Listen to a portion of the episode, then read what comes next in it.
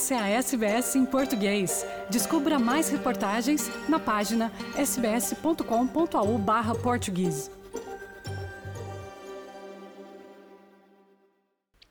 O jornalista britânico Don Phillips e o investigador indígena brasileiro Bruno Pereira, cujo desaparecimento na Amazónia há cerca de duas semanas provocou protestos internacionais, foram mortos a tiro, segundo informou a polícia brasileira neste sábado.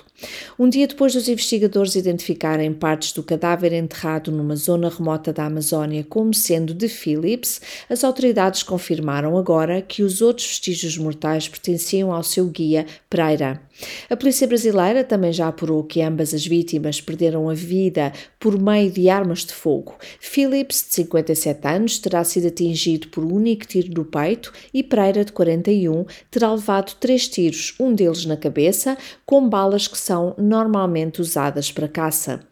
Pereira era um defensor e ativista dos direitos indígenas, tendo recebido várias ameaças de morte por lutar contra esta causa ao longo da sua vida. Os dois homens foram dados como desaparecidos no dia 5 de junho deste ano, tendo sido avistados pela última vez numa parte isolada da floresta tropical, onde é sabida a existência de ilegalidades nas áreas das atividades mineiras, pesca, extração de madeira e também tráfico de drogas. Dez dias depois do desaparecimento dos dois homens, o suspeito levou a polícia a um local próximo da cidade de Atalaia do Norte, no oeste do Amazonas, onde disse ter enterrado os corpos. Pouco depois, o irmão do suspeito também foi detido. A polícia disse ainda neste sábado, 18 de junho, que um outro suspeito, identificado como Jefferson da Silva Lima, também conhecido como Pelado da Dinha, entregou-se na delegacia de Atalaia do Norte.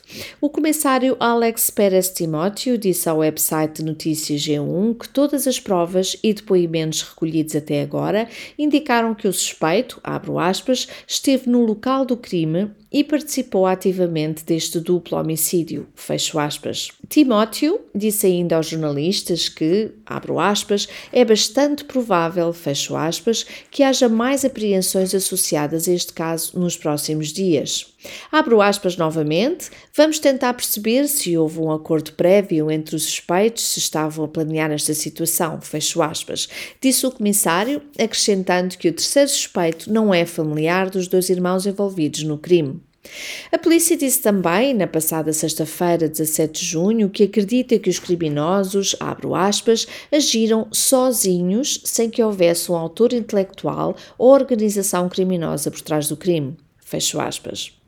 Ativistas, entretanto, culpam o presidente brasileiro Jair Bolsonaro por estes assassinatos, alegando que o político permite a exploração comercial da Amazónia às custas do meio ambiente, da lei e da ordem.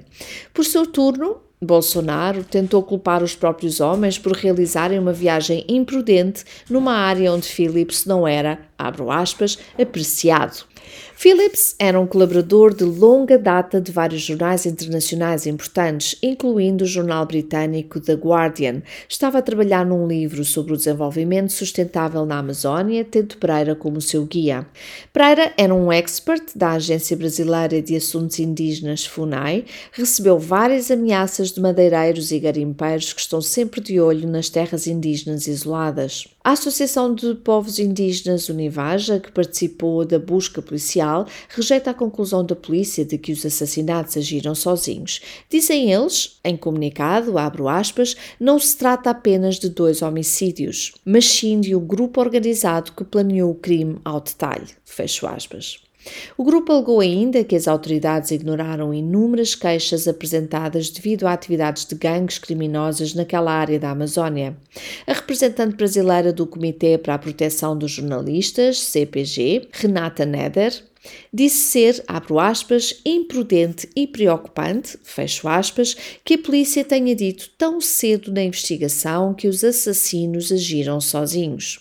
Diz ela ainda que, abro aspas, no Brasil existe um padrão histórico de que, em casos de assassinatos de jornalistas e defensores de direitos humanos, quando há uma investigação, apenas os executores são levados à justiça, mas muito raramente o seu mandante. Quer ouvir mais notícias como essa? Ouça na Apple Podcasts, no Google Podcasts, no Spotify ou em qualquer leitor de podcasts.